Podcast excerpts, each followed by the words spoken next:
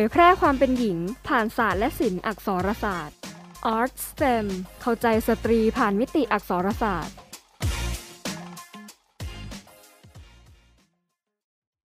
สวัสดีครับ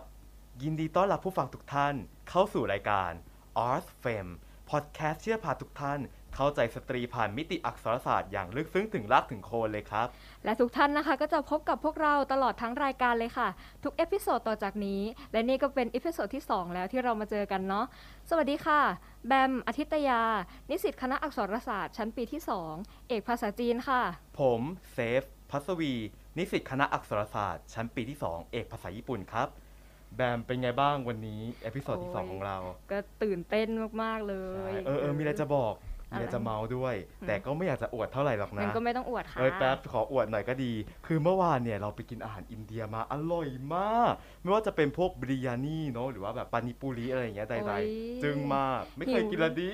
หิวแล้วเนี่ยจะพูดเรื่องอาหารขึ้นมาทำไมยังไม่ได้กินข้าวเลยโอ้ยแต่อาหารอินเดียนี่เขาก็มีเอกลักษณ์เนาะแค่พูดถึงชื่อขึ้นมาก็ได้กลิ่นเครื่องเทศอยากกินแล้วว่า ใช่อาหารอร่อย วัฒนธรรมก็มีเอกลักษณ์เหมือนกัน เออแล้วเมื่อคิดถึงประเทศอินเดีย หรือว่าประเทศแถบเอเชียใต้เนี่ยแบมจะนึกถึงอะไรเป็นอย่างแรกเลย อืมช่วงนี้เนี่ยกำลังดูละครเรื่องหนึงอยู่ ละครมันก็สักพักแล้ว แล้วก็ได้ยินชื่อเรื่องชื่อหนึ่งเป็นชื่อที่เออสงสัยคำนี้มันใช่คำไทยไหมแล้วจนไปศึกษามาเพิ่มก็รู้สึกว่ามันเป็นคำของอินเดียเป็นแนวคิดอืมอินเดียเนาะแต่ก็ยังไม่รู้ว่ามันคืออะไรกันแน่ คือคำว่าปดิวรดา อ่าปดิวรดา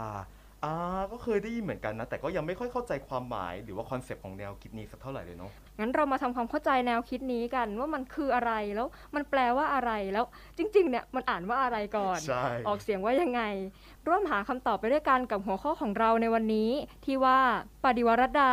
อุดมคติของสตรีอินเดีย และเมื่อพูดถึงบุคคลที่เชี่ยวชาญด้าน คติแนวคิด และภาษาในอินเดีย หรือแถบเอเชียใต้ ก็ต้องนึกถึงอาจารย์ท่านหนึ่ง ที่มีผลงานวิชาการมากมาย เกี่ยวกับสังคมและวัฒนธรรมอินเดียโบราณ และเป็นอาจารย์ผู้เชี่ยวชาญภาษาสันสกฤตอีกด้วย พบกับอาจารย์ภาควิชาภาษาตอนออก สาขาภาษาเอเชียใต้ คณะอักษรศาสตร์ จุฬาลงกรณ์มหาวิทยาลัย ผู้ช่วยศาสตราจารย์ดรชาญวิทย์ทัดแก้ว หรืออาจารย์ก้าวของพวกเราครับ สวัสดีครับอาจารย์ สวัสดีค่ะอาจารย์คครับ สวัสดีครับ สวัสดีทั้งสองท่านแล้วก็สวัสดีผู้ฟังทุกท่านด้วยนะคค่ะรับขอบคุณอาจารย์มากนะคะ ที่ให้เกียรติมาร่วมพูดคุยกับเราในวันนี้นะคะ สบายดีนะคะอาจารย์ สบายดีครับอ้วนทวนสมบูรณ์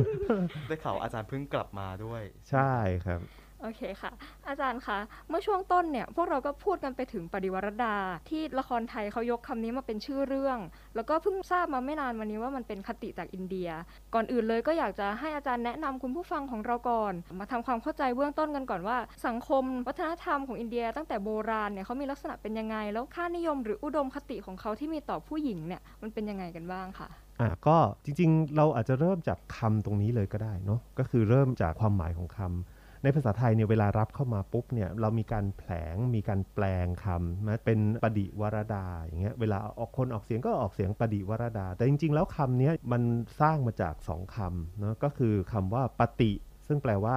เจ้านายก็ได้ แปลว่าสามีก็ได้ เอาค่าคำไทยง่าย ๆ ก็ผัวนั่นแหละ แล้วก็คำว่าวรตาจริง ๆ อ่านเสียงควบถูกไหมฮะวรตานะวรตาจริง ๆ ก็คือมันมาจากคำว่าวรตะ ซึ่งแปลว่าพรตก็คือหมายถึงว่าคนที่ยึดมั่นหรือมีอะไรมีการตั้งคำมั่นสัญญาอะไรไว้บางอย่างอืมมาก็ในภาษาอังกฤษก็คือคำว่า vow อะไรเงี้ยก็คือผู้หญิงที่ตั้งพรตเอาไว้ที่จะซื่อสัตย์ซื่อตรงต่อสามี ปฏิวรตา ซึ่งอันเนี้ยมันเป็นค่านิยมของสังคมอินเดียมาตั้งแต่โบราณจนถึงปัจจุบัน พอพูดถึงสังคมอินเดียเนี่ยจริง ๆ แล้วอินเดียเป็นประเทศที่น่าทึ่งอยู่อย่างหนึ่งก็คือว่าเป็นประเทศที่ใหญ่มาก แล้วก็มีชนหลายเผ่าหลายกลุ่ม เราคงไม่สามารถจะบอกว่าเออทั้งหมดเนี่ยมันควรจะต้องเป็นอย่างนี้ หรือมันเป็นอย่างนี้เท่านั้น แต่ว่าวัฒนธรรมอย่างหนึ่งที่เป็นกระแสหลักของสังคมอินเดียก็คือวัฒนธรรมฮินดูนะก็คือเป็นวัฒนธรรมที่สืบมาตั้งแต่สมัยพระเวท มันก็จะเป็นวัฒนธรรมของชาวอารยัน ไม่ว่าจะเป็นเรื่องของภาษาเรื่องของศาสนา เรื่องของค่านิยมความคิดอะไรต่างๆ ก็จะเรียกว่าครอบงำสังคมอินเดียมาหลายสหัสวรรษอะเนาะก็คืออย่างน้อยๆก็หูสามสี่ยาวพันนานปีนะเลยยาวนานมากถูกไหมฮะแต่เราก็จะเห็นวิวัฒนาการของสังคมอินเดียเหมือนกัน จากที่แรกๆเนี่ยอาจจะเป็นอะไรที่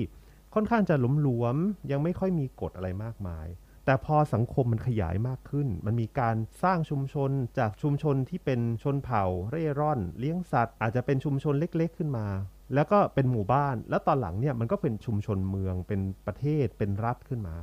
เราก็จะเห็นว่าพอการเติบโตของชุมชนเหล่านี้มันมีมากขึ้นเนี่ย กฎต่างๆ มันก็ค่อนข้างจะมากขึ้น เนื่องจากว่าการที่สังคมใหญ่ขึ้นน่ะมันก็ต้องรีครูดคนเข้ามาถูกไหมก็คือดึงคนจากหลายๆ กลุ่มหลายเผ่าเข้ามาค่ะนะโดยที่อารยันเนี่ยยังเป็นตัวหลักที่ปกครอง เพราะฉะนั้นเนี่ยสังคมของอินเดียตั้งแต่โบราณเนี่ยก็คือผู้ชายเนี่ยจะเป็นใหญ่นะ ถามว่าเรามองดูจากอะไรได้ สมมุติว่าเราดูวรรณคดีที่เก่าแก่ที่สุดของอินเดียเนี่ยก็คือวรรณคดีพระเวทเนี่ยเราก็จะเห็นเลยว่าในบรรดาที่พูดถึงเรื่องของเทพเจ้าทั้งหมด ก็คือสมมุติว่า100%เนี่ยพูดถึงผู้หญิงเนี่ยสักหมายถึงว่าเทพที่เป็นสตรีเนี่ยอาจจะไม่ถึง5%นอกนั้นก็คือเป็นเทพผู้ชาย ส่วนเทพผู้หญิงที่พอจะมีบทบาทอยู่อย่างเช่น เทวีวาชนะวาชหรือวากซึ่งก็คือเป็นเรื่องของเทวีที่เกี่ยวข้องกับคำพูด คือด้วยตัวของเทวีองค์เนี้ยคือคำนามในภาษาสันสกฤตมันมีเพศเนาะมี 3 เพศก็คือมีเพศชาย เพศหญิงแล้วก็เพศกลาง ซึ่งคำว่าภาษาเนี่ยก็คือวากหรือ voice เนี่ยมันเป็นเพศหญิง นั้นก็คือเป็นบุคลาธิฐานของเพศหญิงไปด้วย แล้วก็มีคำว่าอุซัสหรืออุสาซึ่งเป็นเทวีที่เหมือนกับแสงเงินแสงทองที่เวลาเช้าอะไรเงี้ยแล้วก็มีเทวีสรัสวตีหรือสรัสวดี ซึ่งก็เป็นเทวีประจำคณะเราด้วยถูกไหมใช่ค่ะใช่ครับแต่เดิมเนี่ยเป็นเทวีประจำแม่น้ำศักดิ์สิทธิ์ของแถบอินเดียเหนือที่ในปัจจุบันเนี่ยก็คงแถวปากีสถานหรืออะไรเงี้ยเนาะแถวปัญจาบไม่ยังไม่มีเกี่ยวข้องกับเรื่องของวิชาการความรู้หรืออะไรเลยอะไรเงี้ยแรกๆเนี่ยแล้วก็จะมีพวกคล้ายๆเหมือนนางไม้อะไรเงี้ยอย่างเช่นอารัญญานีเอยอะไรเอยอะไรเงี้ยแต่น้อยมากเลยที่ผู้หญิงจะมีบทบาทมันเห็นได้ตั้งแต่ยุคพระเวทแล้วล่ะใช่ไหมแล้วก็ค่อยๆ เป็นรูปเป็นร่างมากขึ้นถูกไหมโดยเฉพาะ เมื่อมีวรรณคดีประเภทที่เราเรียกว่าธรรมศาสตร์ ซึ่งคล้าย ๆ เหมือนกับเป็นกฎหมาย หรือกฎธรรมเนียมจารีตของอินเดีย อันเนี้ยเราจะเห็นชัดเลยว่าสถานะของผู้ชายกับผู้หญิงเป็นยังไง พอพูดถึงผู้หญิงในสังคมอินเดียที่บางทีเขาเรียกว่าปัญจสตรีนะหรือบางทีก็จะมี 5 คน หรือบางทีก็จะมี 7คนอย่างเงี้ยที่เป็นตัวแทนของผู้หญิงที่เป็นปฏิวรดาหรือปฏิวรดาเนี่ยนะก็คือ อันดับหนึ่งมันมีการสำรวจเหมือนกันนะว่าผู้หญิงเนี่ยอยากจะเป็นเหมือนใครในวรรณคดีหรือในประวัติศาสตร์เขามองวรรณคดีกับประวัติศาสตร์เนี่ยเป็นเรื่องเดียวกัน เพราะว่าคำว่าอิติหาสะหรืออิติหาสเนี่ยหรือปุราณะเนี่ย เขาไม่ได้คิดว่านี่เป็นเรื่องแต่งหรือนิทานโกหกนะแต่เขาบอกว่าทุกอย่างเนี่ยที่อยู่ในวรรณคดีอิติหาสเช่น อิติหาสประเภทเนี้ยก็คือมีมหาภารตะเนี่ยอันดับแรกเลย รามายณะเนี่ยก็ถือว่าเป็นอิติหาสก็คือเป็นประวัติศาสตร์ได้ แล้วก็ทุกอย่างที่อยู่ในคัมภีร์ปุราณะ หรือวรรณคดีปุราณะ ทุกอย่างเป็นประวัติศาสตร์หมดประวัติศาสตร์อะเพราะฉะนั้นเขาก็ถือว่าคนบุคคลต่างๆอะที่ถ้าเราไปอ่านเนี่ยเราโอ้โหทำไมมันมีประวัติอะไรแบบประหลาดประหลาดๆการกำเนิดประหลาด มีฤทธิ์มีอะไรต่างๆเนี่ยแต่เขาเชื่อนะเขาเชื่อว่าเออบุคคลเหล่านี้มีชีวิตอยู่จริง เป็นคนจริงเหตุการณ์ต่างๆ ที่เกิดขึ้นกับบุคคลเหล่านี้เป็นเหตุการณ์จริงนะก็คือเพราะฉะนั้นเนี่ยประวัติศาสตร์ของเราที่เราเข้าใจเนี่ยกับประวัติศาสตร์ของอินเดียนี่ก็อาจจะต่างกันเพราะฉะนั้นผู้หญิงต่างๆเนี่ยมองว่าเอ้ยเป็นแบบอุดมคติของเขาอะให้เราทายสิคือใคร พอจะนึกออกไหมที่ถือว่าโอ้โหเป็นอุดมคติอะไรเงี้ยแล้วคำว่าอุดมคติคืออะไรต้องเป็นนางก็คือแบบว่าในวรรณคดีต้องเป็นผู้หญิงที่เพรียบพร้อม สวยจงรักภักดีต่อสามี รวมถึงครอบครัวของสามีด้วยเชื่อฟังทำให้สามีมีความสุขนางสีดาสีดาถูกต้องนะอันดับแรกเลยคือสีดา แต่ถ้าถามครูเนี่ยครูอยากเป็นเทาปทีอ่าอ่าเพราะนางจริง ๆ แล้วนางเนี่ยมีความพิเศษอยู่อย่างหนึ่งถือว่าจริง ๆ เป็นผู้หญิงที่แหวกกฎธรรมเนียมของอินเดียเหมือนกันถูกไหมเดี๋ยวเราจะมาคุยกันอีกทีหนึ่งแต่เราก็จะเห็นว่าอันดับหนึ่งเนี่ยคือสีดาครับนะสีดาเนี่ยอันดับหนึ่ง ถามว่าทำไมสีดาเป็นอันดับหนึ่ง เพราะสีดาเนี่ยมีพรตอย่างหนึ่งก็คือว่า เวลาเขาถือพรตจงรักภักดีกับสามีเนี่ยมันไม่ได้เป็นแค่เรื่องของสิ่งสามัญธรรมดา แต่คนอินเดียเชื่อว่าการที่เราปกป้องเกียรติของสามี เข้ากับปกป้องเกียรติของตัวเอง และมันจะเกิดสิ่งที่เราเรียกว่าตบะนะในภาษาสันสกฤตเรียกว่าตัปปัส ซึ่งแปลว่าความร้อน นั่นหมายความว่าชายอื่น ในเรื่องเนี่ยก็คือราวณะหรือทศกัณฐ์เนี่ยไม่สามารถเข้าใกล้นางได้ เพราะว่าเมื่อเข้าใกล้ปุ๊บเกิดความร้อนขึ้นมา เกิดความร้อนแผดเผาเนื่องจากพลังตบะของนาง ที่นางซื่อสัตย์ต่อสามี และนางก็เอ่ยวาจาว่านางมีสามีได้คนเดียว อย่างเงี้ยนั้นใครก็ขืนใจนางไม่ได้ คนอินเดียก็มองอย่างนี้ว่า การที่เรามีคุณธรรมอะไรบางอย่างเนี่ยหรือมีความสัตย์ความจริงอะไรบางอย่างเนี่ยมันสามารถที่จะ พูดหรือกระทำอะไรบางอย่างเนี่ยทำให้เกิดผลได้นั้นสีดาเนี่ยก็คือเป็นตัวอย่างหนึ่งนะที่นางมีตบะอย่างแรงกล้าที่ชายอื่นไม่สามารถเข้าใกล้ได้ ก็คือคนอื่นล่วงเกินนางไม่ได้ นางก็ปกป้องเกียรติของตัวเอง แล้วหลังจากที่พระรามเอานางสีดากลับมา นางสีดาเองเนี่ยก็คือมีข้อคอรหาว่า เอ๊ะ ไปออยู่ในเมืองลงกาตั้งนานถูกไหมไปแปดเปื้อนมีมนทินหรือเปล่า นั้นนางก็พิสูจน์ตัวเองด้วยการ ที่ให้ก่อกองไฟแล้วนางก็เข้าไปในกองไฟ แล้วพระอคนีเนี่ยเป็นคนจูงมือนางออกมา แล้วก็ประกาศว่าพระแม่สีดาเนี่ยเป็นหญิงที่บริสุทธิ์เขาก็บอกว่านะก็คืออันเนี้ยไม่ได้เป็นเรื่องเรื่องของที่พระรามไม่เชื่อใจของนาง พระรามรู้อยู่แล้วว่านางเนี่ยซื่อสัตย์แต่เป็นการประกาศเพื่อให้คนอื่นเนี่ยเข้าใจว่านางเนี่ยเป็นคนที่ไม่มีมนทินจริงอืมเพราะฉะนั้นสิ่งหนึ่งเนี่ยในสังคมหรือความเชื่อของคนอินเดียก็คือว่า ไฟหรือพระอคนีนั่นแหละเป็นพยานได้ดีที่สุด เพราะอย่างในกรณีของการแต่งงานในสังคมอินเดีย ก็ใช้ไฟหรือพระอคนีเวลาการแต่งงานเนี่ยเขาจะเดินรอบกองไฟเนี่ยเจ็ดรอบอืมอ่าก็คือพระอคนีก็เป็นพยานตั้งแต่พยานวันที่ตรงนั้นแต่งงานเลยถูกไหมเพราะฉะนั้นเนี่ยเป็นสาเหตุว่าทำไมนางสีดาถึงจะต้องลุยไฟ เพราะว่าคนที่จะดูว่านางเนี่ยประพฤติดีหรือไม่ดีเนี่ยคนหนึ่งที่ประกาศได้ก็คือพระอคนีครับเพราะฉะนั้นพระอคนีก็มาประกาศให้เห็นแล้ว แล้วตลอดชีวิตของนางสีดาเนี่ยนางก็ซื่อสัตย์ต่อพระราม แม้กระทั่งพระรามไม่สามารถที่จะทัดทานเสียงของประชาชนได้เนาะก็คือมีข้อคอรหาตอนที่นางท้อง ก็ยังมีคนพูดถึงเรื่องของนางสีดาในในทำนองเสียหายหรืออะไรเงี้ยพระรามมองประชาชนว่าเสียงของประชาชนเนี่ยสำคัญกว่า ก็เลยขับสีดาออกไป นางก็ไปแต่โดยดี แต่ถามว่าอาจจะเป็นเพราะว่าผู้ชายเขียนหรือเปล่าก็ไม่รู้นะ เราก็มองไม่เห็นมุมของผู้หญิงเขียน จริงมันมีนวนิยายอยู่ล่าสุดเนี่ยเขาเขียนปกติเนี่ยในเรื่องของพระรามเนี่ยเขาใช้ชื่อว่ารามายณะถูกไหมอืมรามแปลว่าเรื่องราวของพระรามเขาบอกว่านักเขียนสตรีคนเนี้ยของอินเดียในสมัยใหม่เนี่ยเขียนบอกว่าหนังสือเล่มนี้เป็นสีตาวนะก็คือเป็นเรื่องของ นางสีดานางสีดา เขียนจากมุมของผู้หญิงอะไรอย่างเงี้ยอืมซึ่งน่าสนใจมากเลยก็คือบอกว่าจริง ๆ แล้วนางเองอะนางก็รู้สึกว่าไม่ยุติธรรมที่นางจะต้องออกไปใช่ว่าทำไมสามีถึงไม่ปกป้องเกียรติของนางบ้างอะไรอย่างเงี้ย อันนี้ก็คือมันเป็นปฏิกิริยาตีกลับเนาะในยุคที่สิทธิสตรีหรืออะไรเนี่ยในสังคมอินเดียสมัยใหม่เนี่ยมันมีการตั้งคำถามกลับ แต่ในสมัยโบราณเนี่ยมองว่าสิ่งเนี้ยเป็นสิ่งชอบธรรมและสีดาเองก็ยอมรับกฎตรงนี้อืมอ่าอย่างเงี้ยก็คือเป็นตัวอย่างหนึ่ง จริงๆ มันมีคนอื่นอีกก็คือเมื่อกี้ที่บอกว่าเทราปทีหรือว่าบางทีคนไทยอาจจะออกเป็นเสียงเทราปตีบ้างนะอ่าครับเทราปตีบ้างจริงๆ คือนางชื่อเทราปทีคนนี้ก็บอกว่าเป็นผู้หญิงที่มีพรตเป็นสามีเหมือนกันก็คือปฏิวรดาก็คือเชื่อฟังสามีทำให้สามีมีความสุขแต่จริงๆคลุมอาจจะมองต่างไปนะว่า จริง ๆ แล้วนางเนี่ยเป็นคนที่แหวกกฎเดี๋ยวเราค่อยไปพูดทีหลังแล้วกันเนาะค่ะครับอีกคนหนึ่งนะซึ่ง จริง ๆ แล้วชีวิตของนางเองก็คงไม่ได้มีความสุขนักอะนะก็คือนางเอ่อมนโท หรือว่าในภาษาสันสกฤตเรียกว่ามันโททารีอืมนะแต่ว่านางก็ซื่อสัตย์กับราวณะหรือทศกัณฐ์อย่างยิ่ง แล้วตบะตรงเนี้ยก็ไปปกป้องก็คือเขามองว่าผู้หญิงเนี่ยเป็นศักดิ์ก็คือเป็นศักติคือความสามารถเป็นพลังของผู้ชาย เพราะฉะนั้นเนี่ยอืมไอการที่ ผู้หญิงเนี่ยทำอะไรบางอย่าง โดยที่มันมีพรตคือสามีคือการจงรักภักดีต่อสามี มันปกป้องสามีได้ด้วย เพราะฉะนั้นเวลามนโทเนี่ยทำอะไรต่างๆเนี่ยก็คือทำโดยที่ให้เกียรติกับสามีนั้นตัวของทศกัณฐ์เองเนี่ยก็ได้รับการปกป้องไปโดยปริยาย อย่างในรามเกียรติ์ของไทยเนี่ยมันถึงจะต้องมีตอนที่ว่าหนุมานเนี่ยจะต้องแปลงมาเป็นทศกัณฐ์แล้วมันนอนกับนางมนโทอ่าใช่ไหมเพราะว่าถ้าสมมติว่าเราอ่านตรงเนี้ย นางมนโทเนี่ยตั้งกองกูลอะไรบางอย่าง ก็คือหมายถึงว่าตั้งพิธีประรำพิธี เพื่อที่จะช่วยทศกัณฐ์แล้วตอนหลังหนุมานเนี่ยก็คือรู้เคล็ดอะพี่เพกเป็นคนบอกหนุมานก็เลยแปลงมาเป็นทศกัณฐ์แล้วนอนกับนาง พอในเวอร์ชันไทยเนาะพอนางมณโฑเนี่ยได้นอนกับหนุมานปุ๊บเท่ากับว่าพรตของนางที่จะซื่อสัตย์กับสามีเนี่ยมันก็ขาดไป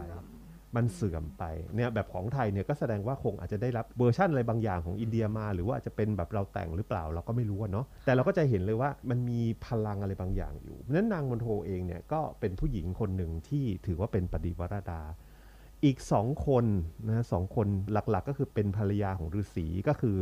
นางอนัสูยาภรรยาของฤาษีอตริ ซึ่งแม้แต่พระผู้เป็นเจ้าทั้งสามก็คือติมุรติได้แก่พระพรหมพระวิษณุพระศิวะไม่สามารถที่จะทำอะไรนางได้ มีการลองใจนางด้วยการที่ขออะไรบางอย่างนะซึ่งทำให้นางเนี่ยจริง ๆ แล้วอะนางจะต้องเปลือยกายต่อหน้าชายอื่น ซึ่งนางเองอะคือการเปลือยกายต่อหน้าชายอื่นเนี่ยมันก็เป็นสิ่งที่ผิดอยู่แล้วเนาะใช่ใช่ค่ะแต่นางด้วยความที่นางมีพรตตรงเนี้ยที่ซื่อสัตย์ต่อสามีเนี่ยทำให้ในเรื่องของฤาษีอตริกับนางอนัสสุยาเนี่ยทำให้ มหาเทพทั้งสามเนี่ยต้องกลายเป็นเด็กทารกทันทีอืมด้วยพรตของนาง คราวเนี้ยพอเป็นเด็กทารกปุ๊บน้ำนมของนางเนี่ยไหล นางก็เลยสามารถเปลือยกายคือพระผู้เป็นเจ้ามาขออะนางไม่สามารถปฏิเสธได้ แต่นางก็บอกว่าเอ้ย แต่ว่าฉันไม่สามารถเปลือยกายต่อหน้าแบบชายอื่นได้ ถึงแม้จะเป็นมหาเทพก็เถอะ พอมาเป็นเด็กปุ๊บก็เท่ากับว่าเหมือนกับลูกของนางอะอ่านางก็สามารถให้นมเปลือยกายให้นมได้ อันเนี้ยก็คือ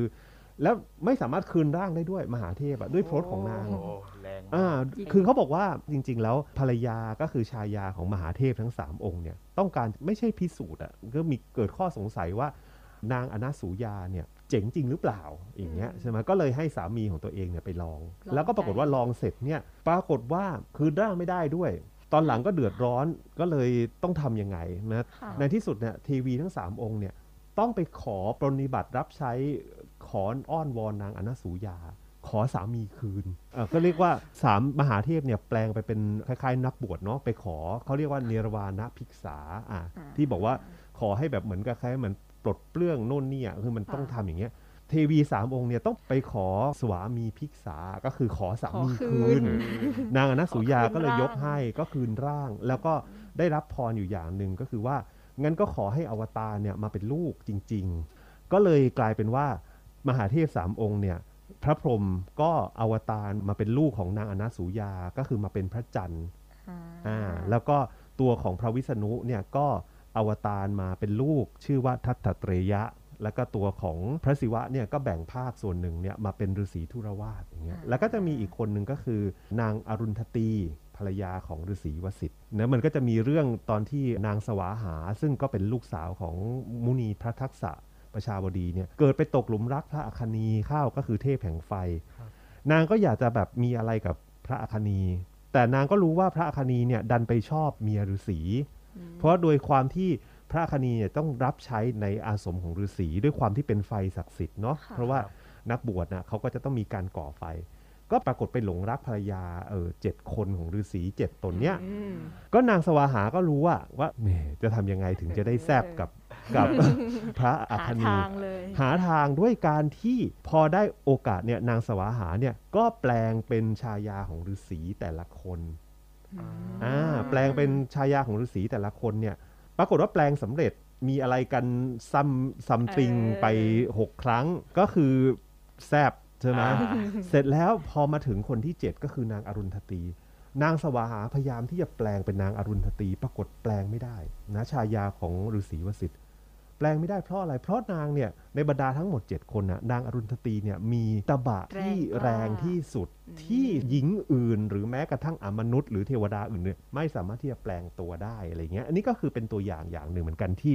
พูดถึงว่าปฏิวรดาเนี่ยมันมีอำนาจยังไงพอมันมีการผลิตความคิดความรู้ตำนานแบบเนี้ยหลาย ๆตำนานเข้าถูกไหมมันเห็นถึงว่า เอ้ย เพราะฉะนั้นเนี่ยการเป็นผู้หญิงที่ดีเป็นสิ่งที่สังคมเนี่ยต้องการอ่าอ่า แล้วแนวคิดแบบเนี้ยครับมันได้เข้ามามีอิทธิพลในสังคมไทยตอนนี้ไหมครับผมอ่าตั้งแต่โบราณอะไรอย่างเงี้ยครับผม คือตั้งแต่โบราณเนี่ยครูฟังมาจากครูของครูอีกทีหนึ่งก็คือครับผม ผู้ช่วยศาสตราจารย์ดรประพจน์อัศววิรุณการ อาจารย์บอกว่าจริง ๆ แล้วสังคมของกลุ่มไทยเนี่ยแม่ผู้หญิงเนี่ยเป็นใหญ่และเป็นผู้นำชุมชน ผู้หญิงเนี่ยเป็นร่างทรง เป็นคนใช่ทรงถูกไหมก็คืออย่างเช่นผีฟ้าเอ่ยอะไรเนี่ยมันค่ะ สืบมาทางผู้หญิงถูกไหมเพ ราะฉะนั้นเนี่ยไม่ว่าจะเป็นฤทธิ์อำนาจสิทธิอะไรบางอย่างเนี่ยมันนับผู้หญิงและก็แต่งงานเข้าบ้านผู้หญิง เพราะฉะนั้นเนี่ยเพราะถามว่าทำไม เพราะว่าผู้หญิงเนี่ยยังไงก็คือลูกเนี่ยคลอดมาจากผู้หญิงคนเนี้ยใช่มันใช่มันไม่สามารถปฏิเสธได้ว่าเออเนี่ยไม่ใช่ลูกของผู้หญิงคนนี้ถูกไหมเพราะฉะนั้นเนี่ยการที่จะอ้างสิทธิในการครอบครองอะไรบางอย่างเนี่ยมันอ้างทางแม่ ในแบบสังคมไทยโบราณถูกไหม อ้างทางพ่อเนี่ยบางทีเราไม่รู้ว่าพ่อเป็นใครตรวจสอบไม่ได้อ่าตรวจสอบด้วยไม่ได้ สมมติว่าในกรณีที่อาจจะมีบางเผ่าอะก็คือมันมีจริงๆเนาะที่ทั้งบ้านเนี่ยก็คือเทครัวเลยอะก็คือนางหนึ่งคนแล้วก็อ่าพี่น้องต่างๆเนี่ยก็คือของผู้ชายเนี่ยก็หลับนอนกับนางแล้วก็มีลูกแต่ถามว่าไม่สามารถบอกได้หรอกว่าเนี่ยลูกของสามีคนที่หนึ่งสองสามสี่อะไรอย่างเงี้ยแต่บอกได้ว่าเออเนี่ยลูกของผู้หญิงคนนี้ถูกไหมแต่ถามว่าเราเปลี่ยนแบบนี้เมื่อไหร่ ก็คงอาจจะเป็นอิทธิพลของการรับวัฒนธรรมอินเดียเข้ามาถูกไห มค่ะซึ่งวัฒนธรรมอินเดียเนี่ยมีความเป็นปิตาธิปไตย หรือชายเป็นใหญ่เนี่ยสูงมาก พอเรารับเข้ามาในเรื่องของการปกครองเรื่องอะไรต่างๆเนี่ยชนชั้นปกครองอาจจะรับเข้ามาก่อนนะรวมถึงพุทธศาสนาด้วยก็มีส่วนในการกำหนดค่านิยม เพราะอย่างเรื่องศีลอะพูดถึงบอกว่ากาเมสุมิชฌาจาระอย่างเงี้ยก็คือแสดงว่าเนี่ยต้องซื่อสัตย์ต่อคู่ครองของตัวเองใช่พอเข้ามาปุ๊บเนี่ย เราไม่รู้หรอกว่าคนไทยเมื่อก่อนเนี่ยอาจจะแบบพรีเซ็กซ์เออหรือเปล่าหรือยังไงเราไม่รู้ถูกไหมอ่าแต่พอด้วยมันมีกรอบอะไรบางอย่าง ซึ่งเรามองว่าวัฒนธรรมอินเดียเนี่ยเป็นวัฒนธรรมที่สูงกว่าเรานะเข้ามาเนี่ยจัดระเบียบอะไรต่างๆ ในสังคมเนี่ยเราก็มีลักษณะแบบนี้ด้วย แล้วก็ทำให้ชายเนี่ยเป็นใหญ่นะโดยผู้ปกครองเนี่ยนะก็กลายเป็นมีอำนาจ เพราะว่าสิทธิอำนาจต่างๆนี่ไปตกอยู่ของผู้ชายอยู่แล้วนะอืมนั่นแหละก็คงเป็นจุดเปลี่ยนอ่าของในไทย ของเรานี่เองใช่ไหมคะอืมอืมแล้วในเมื่อมันมีอุดมคติปฏิวรดาขึ้นมาที่หญิงเนี่ยต้องซื่อสัตย์และมีสามีแค่คนเดียวทำไมมันถึงไม่มีอุดมคติที่ทำให้ชายต้องมีภรรยาแค่คนเดียวบ้างอะคะอาจารย์จริง ๆ แล้วตัวอย่างที่บอกว่าชายชายมีภรรยาคนเดียวเนี่ยนะเอาจริง ๆ นะก็คือที่เป็นอุดมคติอีกเหมือนกันก็คือพระราม เพราะพระรามอ่าเองเนี่ยก็คือตั้งสัจจะเหมือนกันว่าจะมีนางสีดาเพียงคนเดียวค่ะนี่เป็นตัวอย่างอาจจะเป็นตัวอย่างเดียวมั้งในสังคมอินเดียนะครับผมเพราะนอกนั้นเนี่ยเราจะเห็นเลยว่าโดยภาษานี่มันสะท้อนอะไรบางอย่างนะค่ะการที่ผู้ชายเนี่ยมีภรรยาคนที่หนึ่งเนี่ยเราเรียกว่าภรรยา พอมีภรรยาคนที่สองสามสี่ตามมาเนี่ยเราเรียกว่าอนุภรรยาได้ค่ะถูกไหม หรือผู้หญิงเหล่านี้ก็จะมีชื่อเรียกรวมๆว่าสะปัตตนีแปลว่าหญิงที่มีสามีร่วมกัน มันมีคำใช้อะค่ะใช่แต่ในขณะที่พอเวลาผู้หญิงเนี่ยมีสามีไปแล้วหนึ่งคนถูกไหมผ่านพิธีกรรม พอมีคนที่สองขึ้นมาคำว่าคนที่สองหมายความว่าโดยที่แบบไม่ชอบทำทางด้านศาสนาเนี่ยมันไม่มีคำเรียกว่าชายผู้ที่ใช้ภรรยาร่วมกันน่ะคำที่ใช้ของชายคนเนี้ย เรียกว่าชู้อ่าใช่ไหมอ่าก็คือเป็นชู้อะคือมันก็ผิดอะกลายเป็นผู้หญิงมีชู้ไก็เป็นลยผู้หญิงมีชู้ไปนะก็คือเป็นผู้หญิงมีชู้ไป ก็ยกเว้นในบางกรณี เช่น อาจจะมีสามีคนที่สองได้ แต่ถือว่าไม่ได้นับว่าเป็นสามี ก็คือในกรณีที่สามีของตัวเองตายสาบสูญครอบครัวของผู้ชายเนี่ยอาจจะตั้งน้องชายพี่ชายหรือญาติผู้ชายอืมนะขึ้นมาทางศาสนานะใช้พิธีกรรมเนี่ยเป็นตัวกำหนด ถามว่ามีหน้าที่อะไรก็คือหน้าที่เพื่อมีทายาทสืบสกุล แต่ทายาทเนี่ยไม่ได้นับว่าเป็นลูกของคนที่คิดตั้งขึ้นมานะที่เราเรียกว่าพิธีนิโยกเนี่ยเราไม่ได้นับว่าเป็นลูกของผู้ชายคนนี้นับว่าเป็นลูกของผู้หญิงคนนี้กับสามีที่อาจจะตายหรือสาบสูญอ่าหรือเสื่อมสมรรถภาพอย่างเงี้ยค่ะซึ่งอันเนี้ยก็คือเป็นกฎข้อยกเว้น เพราะมันมีศาสนารองรับ ข้อยกเว้นอีกอันหนึ่งที่เห็นได้ชัด แล้วก็เกิด question ใหญ่โตในสังคมอินเดีย ตั้งแต่ไม่ว่าจะเป็นในวรรณคดีก็ดีในหนังก็ดีอะ ก็คือนางเทราปทีค่ะเพราะนางเทราปทีเนี่ยจริง ๆ แล้วผ่านพิธีสยุมพรเนี่ยเลือกอรชุน พี่น้องปานดบจริง ๆ อีก 4 คนน่ะนะก็คือในมหาภารตะเนี่ยไม่ได้มีสิทธิ์ในตัวนางนะ เพราะว่าคนที่เข้าประลองจริง ๆ คืออรชุนพอกลับไปบ้านน่ะนางกุนตีซึ่งน่าจะอยู่ในครัวอยู่ในบ้านน่ะอรชุนบอกว่าแม่แม่วันนี้มีอะไรกลับมาด้วยแหละอะไรเงี้ย นางกุนตีเนี่ยซึ่งไม่ได้ออกมาดูอะนะไม่ได้ออกมาต้อนรับเนี่ยก็บอกว่าถ้ามีอะไรก็แบ่ง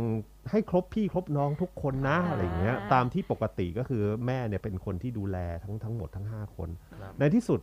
นางเทราปทีก็เลยตกเป็นสมบัติของผู้ชาย 5 คน ซึ่งก็มีคนตั้ง question mark ว่า อ้าวอย่างนี้มันผิดธรรมเนียมของการที่หญิงเนี่ยควรจะมีสามีคนเดียวหรือเปล่า มันก็มีเรื่องของการแก้ด้วยตำนาน มาว่านางเนี่ยได้เคยขอพรกับพระศิวะ แล้วด้วยความที่นางบางตำนานก็บอกว่าเออด้วยเขาเคยทำบุญร่วมกันมา ก็เลยทำให้ห้าคนเนี่ยเป็นสามีของนาง กับอีกอันหนึงบอกว่านางเนี่ยเห็นพระผู้เป็นเจ้าเสร็จแล้วก็คือด้วยความตกใจตื่นเต้น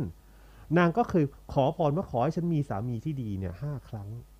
พระศิวะก็เลยบอกว่าอ่าก็ตถาสตุเอาไปเลยก็คือจงเป็นอย่างนั้นเถอะอะไรเงี้ยก็เลยเป็นตามนี้มันก็มันก็มีทางแก้ของมันอะในสังคมอินเดียนะ แต่ว่าก็คือเราก็จะเห็นว่าอุดมคติยังไงก็คือต้องเป็นอย่างเงี้ย อืมอื